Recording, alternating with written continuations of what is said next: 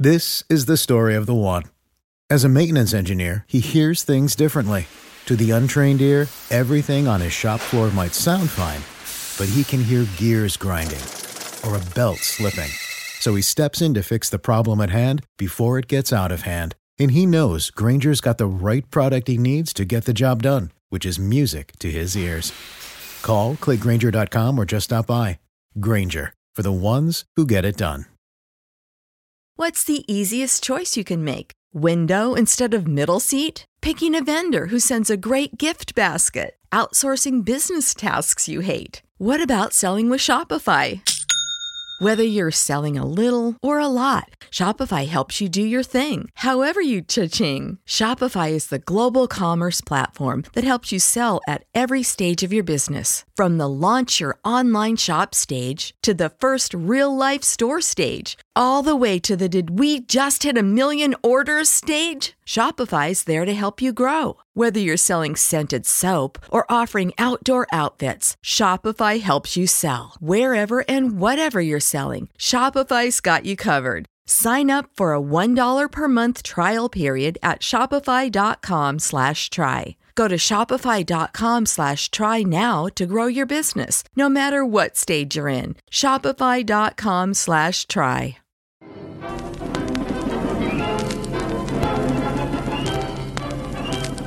Let's go back in time to 1932 as Converse brings you historic footage of the legendary original Celtics with whom all great professional teams are compared. We have now taken over your radio.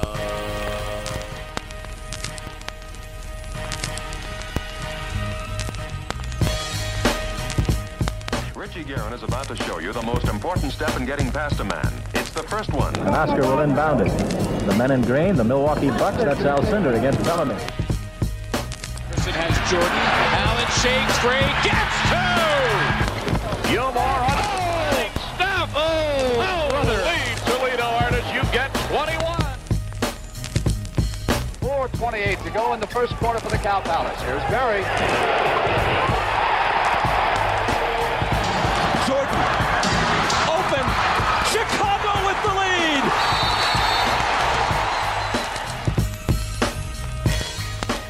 Hello, and welcome back to the Over and Back Classic NBA podcast. I am Jason Mann. With me, as always, is uh, Rich Craich, and we have uh, Adam Cribley joining us again to discuss uh, Bob Lanier. Uh, he was a center from 1971 to 84 with the Detroit Pistons and Milwaukee Bucks.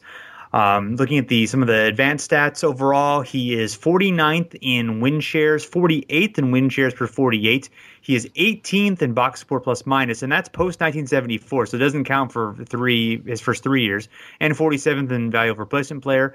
Um, shockingly enough, he never made an All NBA team, which which seems crazy to me. He was an eight time uh, All Star, so certainly was considered one of the top tier uh, big men of his time. He finished third in MVP voting in 1974 on uh, looking at some of the other uh, lists uh, on the uh, Bill Simmons pyramid, he is nine, 92nd, and in the Slam Magazine 500, he is uh, 62nd uh, all the time. Uh, he has five seasons in the top 10 in win shares per 48. Uh, he has four seasons in uh, top 10 in value of replacement player. We don't normally look at this because this number sometimes is a little problematic, but I just thought it was interesting because of how high he is. Nine seasons where he's in the top 10 in PER. So, um, you know, the kind of the, the negatives for him is that his teams, particularly the Pistons, didn't have much playoff success. Uh, he had a lot of injuries, especially later in his career, which kind of limited his limited his ability to stay on the floor. But he was just a a, a, a great inside outside scorer, uh, prolific defender, just uh, you know really great big man um, for his time. Um, so, Adam, uh, what do you think of Bob Lanier's case for the top fifty? You know, I I love Bob Lanier. Um, l- looking back, he's been one of one of the the hidden gems from the '70s that unless you're a Pistons fan, uh, or I guess maybe an, an early '80s Bucks fan, you just don't know much about Lanier. Uh, and I think a lot of that is because his career is overshadowed, you know, by the by the Kareem Abdul-Jabbar's. He he's not an all uh, all NBA first team or second team, and his Pistons teams were, with the exception of maybe a season or two, they were pretty much you know god awful horrible. And so uh, Lanier's been a lot of fun to to kind of get to to watch and, and look at. He had a couple of different careers almost. Uh, early in his career, he was he was quick and he could run up and down court and he could finish and he could dribble, you know, uh, handle the ball on the break. And then by the end of his career, you know, if you watch his days from the Bucks, uh, he reminded me a lot of you know a lot of kind of a a mid '80s, late '80s uh, Sam Perkins. You know, he had that kind of smooth lefty jumper and could get people in the air and drive by and you know score near the rim. But early in his career, he was a really good athlete uh, before some knee injuries and stuff. So watching him evolve in his career and then emerge as kind of this um, cornerstone of some really good '80s, you know, early '80s Bucks team has been really really fun to kind of figure out that that transition and also to to to really figure out how how good he was. Yeah, that transition that you mentioned is really interesting. I mean, yeah, he really there is a stark difference between the two, and he just dealt with. I mean, he basically began his rookie season fresh from knee surgery. He later had seven more knee operations, and then um, he didn't play. Um, any more than 70 games for uh, you know basically the last 10 year, years of his career with one exception so you know just was battling the injuries that obviously slowed him down although he as you mentioned was, was still effective you know was still a you know had a strong role on some very good um, bucks teams in the uh, in the early 80s and um, he also I mean, he had a great hook shot too. I mean, not quite the sky hook, but it, you know, it, it wasn't far behind. I mean, he just had, um, you watching him is really really enjoyable. Um, a couple things that don't really that just kind of were notable to me, even though they don't necessarily have to do with top fifty cases. One, um, like there's there's video of how like distraught he was when he found out he was being traded from the Pistons, and they were like in the middle of like a, a 16 win season. They were about to, you know, I think they would be getting Isaiah in the next draft, and you know, transitioning to the um, the the next team. But you know, the Pistons had been bad, you know, since the mid '50s, um, really since since they moved from Fort Wayne. So you know, for basically 25, 30 years, I mean, they were uh, a bad team, and he you know always gave it his all to try to win, and just to see him like. Um, just the feeling that he had of um, you know just missing Detroit or just not feeling like he was able to deliver whatever um, made that happen just kind of stood out to me. And also, um, my uh, my stepdad did uh, he he worked uh, sound at Gund Arena for the um, the 50 greatest players ceremony in uh, Cleveland, and he said that Bob Lanier was by far the nicest uh, player uh, that that he dealt with in um, in in all that time. So just a just a, small note about Bob Lanier's kindness. Well, actually, you bring that up, Jason, and I, I think we might have seen the same video as well because I, I saw the clip of him doing that, and then they also showed a clip. I think it was like an interview. Uh, it was like an inside Pistons. I forgot what exactly the, the thing was, yeah. but uh, he actually was getting choked up talking about how he was so disappointed in himself and so disappointed in, his, in, in, a lot of his like life that that he wasn't able to do more with that Pistons team with the you know with him and Dave Bing and the '70s Pistons and like you know you said he's so emotional about what he feels like he let everybody down or eh, like I, I don't know his exact words but he was just like Eh, you know he was like getting overcome and like they were doing this interview and he was just like yeah i just i, I i'm just disappointed and I, I just wish we could have done more and i know we could have done more. We just never did. And it's it's it, it's a unique sort of approach and it, it's you don't often get that with guys. I mean you get guys sometimes that'll say yeah that team that you know we should have done more but whatever. But he's like still, and this interview was not that long ago, and he was still just like, "Yeah, I, I, really wish we would have done more." And and really, you look at those teams and you wonder how they don't do more, and that's kind of a question that comes up with Lanier. Not that I think it, it I'm not usually one of those people that says, "Oh, well, let's let's look at why you know his teams weren't successful. It must have been because he wasn't you know a good enough star, or whatever." But you look at those teams and it's like, man, they really should have been better than they were. Yeah, they had like one strong year in '73, uh, or I think '74 actually. Um, yeah, I, they were just kind of, kind of like a revolving door when it came to uh, players, and um, and and coaches and stuff. Um, yeah, coaches and, were, were in and out of there. Yeah, like a yearly basis. Right, exactly. I mean, yeah, the, the best they kind of did was in '74. They were 52 and 30, and they went to seven games against the uh, Bulls that season, and they made a few playoff appearances um, later on in the '70s, but just kind of kept. Um, they actually made the second round in '76, but for the most part. Uh, they would, you know, they, they, would lose pretty much in the first round. So, um, and by 78, they were, done. The, the, the 79 Dick Vitale led um, team, which um, which actually had uh, which had ML Carr and I think Chris Ford in it, which is funny that like two guys who were you know not doing much with the Pistons ended up being like important players in the Celtics just a couple years later. So one of those weird uh, like uh, just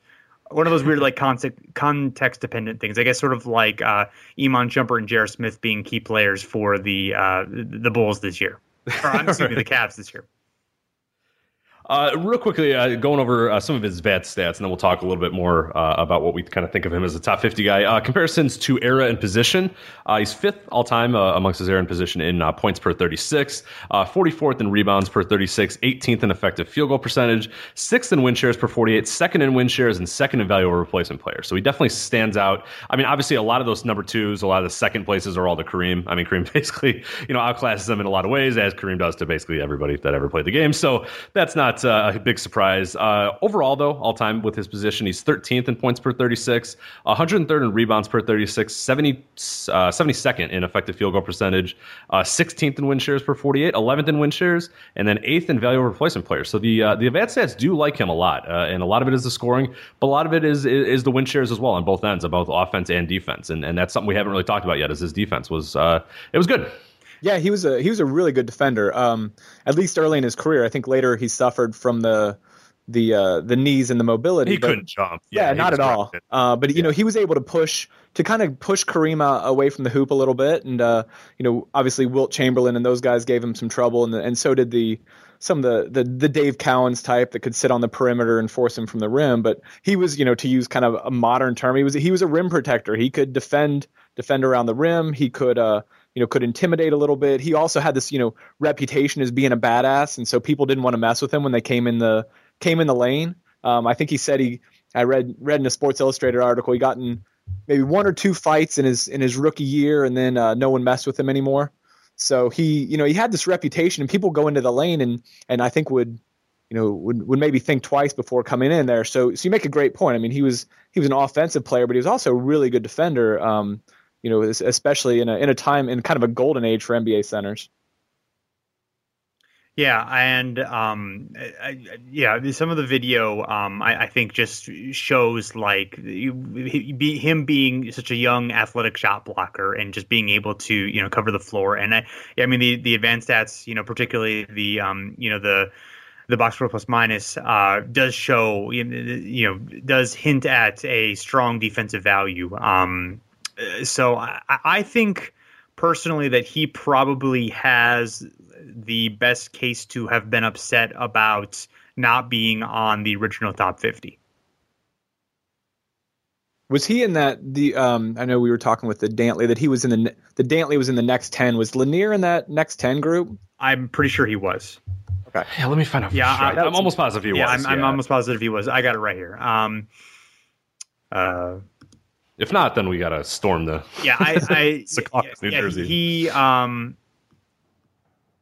Oh wait a minute! No, this is the next ten. Okay. Um, this is good podcasting where we can uh, where we can. Uh, well, I think I, you know while you're looking that up, I think Lanier would be actually ben- would benefit too from the first couple seasons in the league. They didn't even count block shots. They didn't keep that as a, as a statistic. Right, right, right. Yeah, exactly. So when, uh, you know the first season it's kept he's third in the league in block shots. And so you wonder and that's already you know his fourth year in the league when he'd already had i think five or six knee surgeries. And you know so you wonder how many he's blocking in his first two or three years that even bump up that resume a little bit uh, if, kind of some of those statistics are taken into account the the blocks and steals. Yeah yeah. Um uh, you know, I can't find her for whatever reason. Yeah, I can't either. Uh, well, I, I, found that he was one of the voters, but that's all I can find. Yeah, so, uh, so. I, yeah. Well, either way, he is definitely in that club, and um, and yeah, I, I think he he. And maybe here, Dominique. I think probably the two that you would be like would probably have the uh, best uh, case for. Quick question for for either one of you. Uh, we we saw we kind of talked about it at the beginning. It, what do you think hurts his resume the most, or at least hurts his perception by a lot of people? Is it is it the fact that you know he he played in an era where there were so many other guys that were playing you know his position that were you know you got Kareem, you got well you, you have those sort of guys that are there you know it, at least in the beginning or the the tail end of their career that were just so good at it, or do you think it was the fact that he played on bad Pistons teams and and even though he played on good Milwaukee teams, it's still Detroit and Milwaukee. You know what I mean? Like it's still these very small market teams at that point. Uh, Detroit hadn't really had the renaissance yet. Uh, Milwaukee had is still kind of the forgotten team of the 80s is do you think that affects it or do you think it's more that or, or is it neither? I, I don't know. I kind of think it's a little bit of both but i don't know which is more strongly. I, I would assume it's more the positions of like playing next to kareem and those sort of guys and not quite being as good as them which is not really you know something to be mad at but. Yeah, I mean, I would think I, I, I would think it's probably just a combination of not quite you know, of, of just because there's just two or three centers just ahead of him during his time that he didn't really get those All NBA recognitions, and um, and probably even more importantly that he didn't play for you know a, power team for the most part in his career, never made the finals, um, and just you know. Um, and even when he was on the good team, when he was with those Bucks teams, he had a small role in in those teams. I mean, he was still he was important, but he was not the star anymore. So, um, I, I, would guess that would have more the, the most to do with it. I, I, agree. I think it's the fact that his teams weren't weren't real good. Um, I think he he suffered by comparison to the to the Kareem Abdul-Jabbar's. You know, he came out he was the 1st mm-hmm. pick the year after Kareem, and so I think there was that expectation that he would do for the Pistons what Kareem did for the Bucks. And you know, Kareem's second year in the league, and he's he's lifting a trophy, and uh, Lanier's second year in the league, and the Pistons are out of the playoff contention by February. So I think that uh, that he, he suffers, but I think it's I would I would agree it's it's a lot of it's predicated on that team failure. Yeah, for sure. So um, anyone have anything else?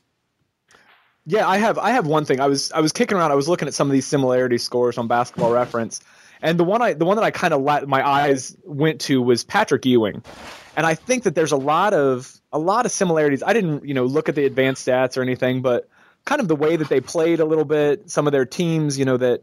Ewing never wins a ring. Lanier never wins a ring. And Ewing's, uh, I would say Ewing's Knicks teams in the '90s are better than than Lanier's uh, Pistons teams in the 70s. But I think that there's a comparison there that they're kind of both players suffer by comparison. You know, Ewing is is regarded as probably the third best of the the Olajuwon, um, Robinson, you know, Ewing trio, and, and Lanier kind of maybe the third best of the Abdul Jabbar, Cowens, Wilt Chamberlain, whatever. You know, he's kind of always the third or fourth best in the league, and I think that there's a there's something to be something to that comparison that that uh, that Ewing and, and Lanier kind of have these very similar career arcs.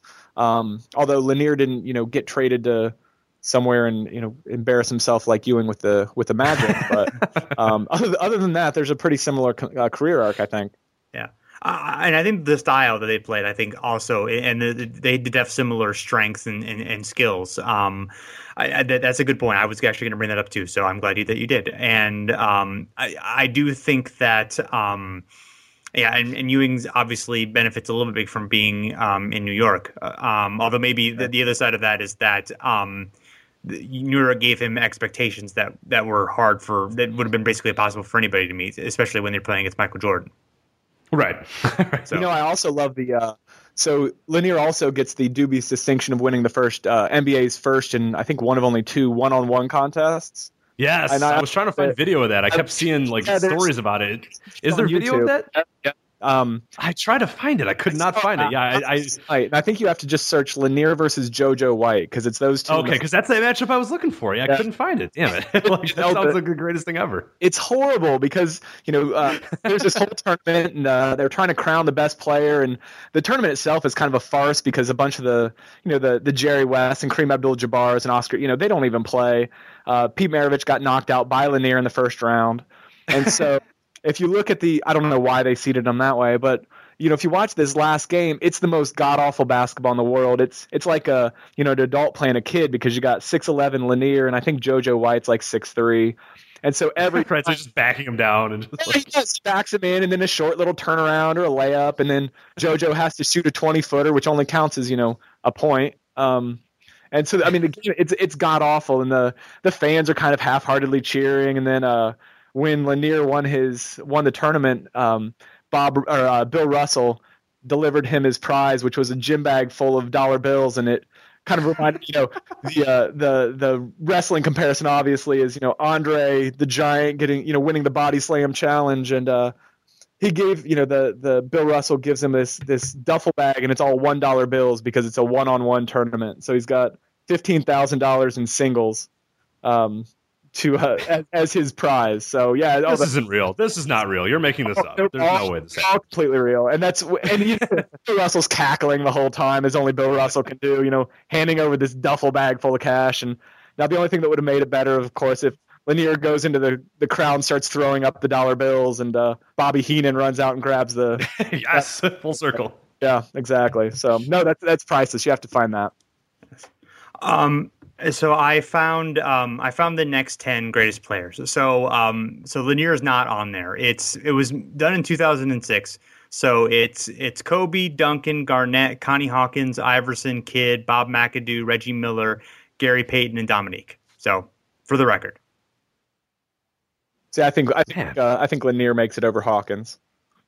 Agreed. Yeah, I mean, you know, if you want to, if you want to kind of consider the, you know, the issues with Hawkins being blacklisted and you know, and you know, not being able to be chosen, you know, being out of the league for several years because of that, you know, I'll I'll, I'll give you that. But um, but yeah, I I, I think I, I would have picked. I, I, definitely think Lanier would make my top sixty. He might make my top, my, our top fifty. Who knows? It's it's close. I, I another one where um uh, you know, another one where you know, again, just be, be behind so many great guys. But I mean, the numbers do look really good. I mean, that's that's that's a helpful thing. And you know, the anecdotal evidence suggests that um, you know he was a pretty great player. So it, it, he, he's definitely one I would strongly consider.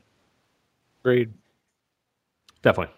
All right. Well, thanks uh, everyone for uh, checking us out, and you can. Um, we're at hardwoodparoxysm.com, and you can find us and all the other great um, uh, Hardwood Paroxysm uh, Network uh, podcasts. Um, you can find them there on iTunes. Um, we also have a uh, Pod Center where you can uh, you can play any of them that you want to, and um, you can find us uh, also at overandbacknba.com, our forums where you could chat about any of these top 50 players that we are uh, talking about. And you can follow us on Twitter and Facebook at overandbacknba. So uh, until next time, thanks everyone for listening and goodbye.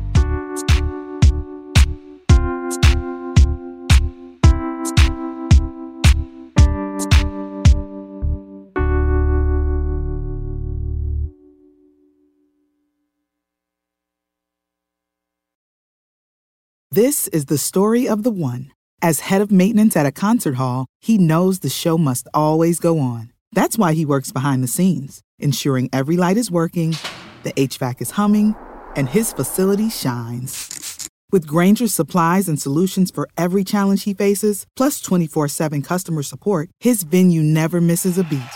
Call quickgranger.com or just stop by. Grainger, for the ones who get it done.